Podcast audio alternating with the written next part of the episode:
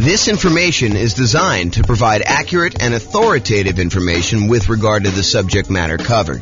It is offered with the understanding that the presenters are not engaged in rendering legal, accounting, or other professional services. If legal advice or other expert advice is required, the services of a competent professional should be sought. Welcome to the San Bernardino Real Estate Investing and Real Estate Financial Planning Podcast. Learn all about investing in real estate in San Bernardino, California, with a combination of real estate financial planning and modeling with numbers specific to San Bernardino, plus syndicated, more generalized recordings of live and pre recorded real estate investing classes. Not all of them specific to San Bernardino. Be sure to stay tuned after the podcast for a message from our sponsors. Okay, so overcoming hurdles to real estate investing. I am James Orr. So, what's preventing you from achieving your real estate goals? And what I did for tonight is I thought about all the things that could be obstacles for you, all the challenges you might have um, being successful in real estate investing, and I broke them down into categories. And if for some reason I miss your your fear, I know we did some introductions beforehand. If I missed your specific fear, please let me know. But these are the ones I plan on covering tonight. So down payments, including coming up with closing costs and reserves. And I believe this is the problem you guys don't think you have. I, I, think you think it's you know property selection, but I think if you solve this one, then it solves that other problem, right? So that's going to be one of them. Overcoming negative cash flow, um, reducing expenses, and increasing income. So when I think about cash flow, cash flow is really defined as the income you have on a property minus all the expenses on the property. And so really there are two ways to improve cash flow on a property. And if you invest in some markets, you'll find that you have negative cash flow on that. Our market here, you'll you'll be likely to have some negative cash flow unless you're putting a significant amount down, more than 25% in most cases. But if that's the case, then uh, we can talk about all the different ways that we have to reduce expenses and all the different ways that we have to increase income. And I'll cover that in detail. And then this qualifying for loan section, and there's really like three parts to this, in my opinion. There's the income used to qualify for the loan. There's the credit score to qualify for the loan, and then there's if I you have too many loan spots being used up, that's another issue that I think some people face. So we'll cover all the qualifying loan kind of challenges there. And then I have a category called finding what's missing. So if you can't find deals, if you can't find a dream team, you know, the people that you need on your team in order to be able to do the deals and all the stuff you need to do, if you can't find partners, or if you can't find tenants or tenant buyers. Um, so that's kind of all the find what's missing part. And then the last one is inner game. This is sort of like all the stuff around fear and lack of commitment and um, not having the capabilities to be able to do what you want to do, um, and you know, kind of the the courage to kind of act in in spite of fear. So all of those sort of things are going to be covered in the inner game stuff. Is there anything on here that you think I'm missing? Like you're like, oh, James, I really want you to cover this particular fear. I think we got most of you guys, so it's probably just you two that kind of came in a little later. Anything I missed? Because I think I got the fears of everyone else when we did intros. We're good? Okay. You? You're good? You're not good? Okay. I didn't see the thumbs up. You, you're being blocked by Bill's head there. Okay, cool. All right. So, so here's the challenge with some of these classes, right? This is obviously compressed content. There's no way I can take you know, I usually do a two hour class on coming up with down payment by itself. And that usually runs long. I'm usually like two hours and 20 minutes into it by the time I'm done. So there's no way I can teach you a two hour and 20 minute class on down payments. I'll give you all the information, but I can't go into quite the detail I would want to go in. So I'm going to repeat these core classes. For example, how do I come up with down payment? That's obviously going to be a major class that we do. And I'll cover another two hours and change whatever I need to do to do that. But tonight, I will solve the problem. I'll give you all the answers, but I can't go and do a separate slide on each one of the bullet points, which is what I would normally do if we were coming up for down payments or something like that. Um, and, and there's other examples of this. There's like a whole separate two hour class on how to improve cash flow. Uh, it's like a workshop that we do. So realize that I will solve all of your obstacles, all of your challenges tonight. However, it's not possible for me to go into the level of detail that I would personally want if I was dealing with one specific problem. Does that make sense? Okay, cool.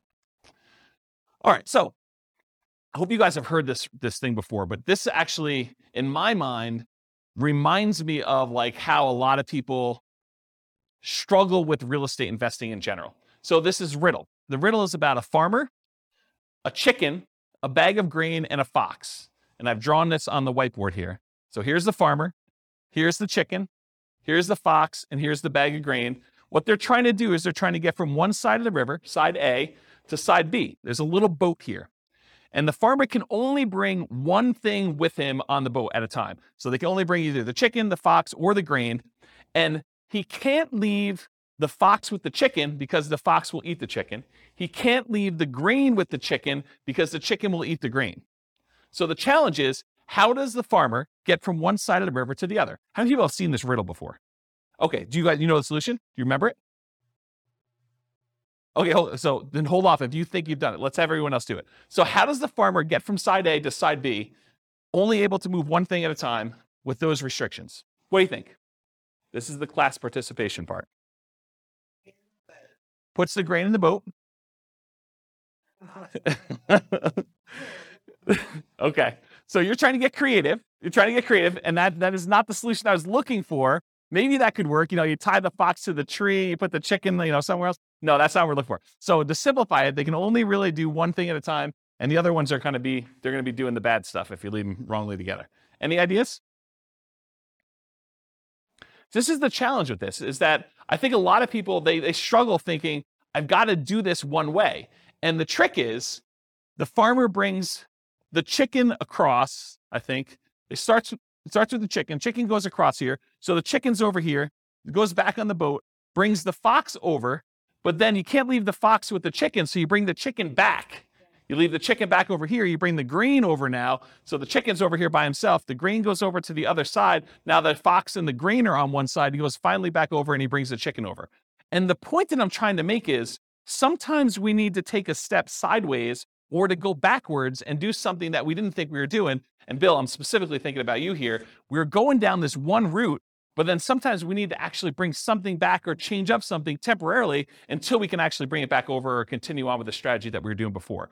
So, and it could be that you're just waiting. It doesn't have to be that you have to change your strategy, but it's not always, I got to do this this one way. This is the way I've been doing it. I got to do it all the same way. It's this sort of thinking beyond and kind of changing what's going on. Does that make sense? No one's nodding their head. Everyone's good? Okay. Everyone's good? Okay, cool. All right. So this is what I'm talking about. More than one solution. Frame the right challenge. And I'm specifically thinking of you guys in this particular one. You know, we thought that it was one problem, but it's actually probably a different problem. So you may be thinking you have to go over the wall. You have to find a very specific type of property with a very specific price and very specific profit characteristics when maybe that's not the problem you have. Maybe the problem is I'm in the wrong market, or maybe the problem is I need to bring in partners, or maybe is I need to expand the types of deals I'm doing by bringing in money and raising money or bringing in partners or whatever it is. So sometimes it's going under the wall instead of going over the wall. Sometimes it's going through the wall. Sometimes it's going around the wall. And so the strategy that you thought you were going to do, this going over the wall thing, there's other solutions to it if you're willing to be flexible. And some people are not willing to be flexible. They're like, I'm only doing it this way. And if that's your thing, that's your thing. And you have maybe wait and maybe you don't do a deal with that particular strategy, or maybe you wait long enough where the deals are really infrequent if you really have to have very specific criteria. So, just as an example. Okay, any questions about this? All right.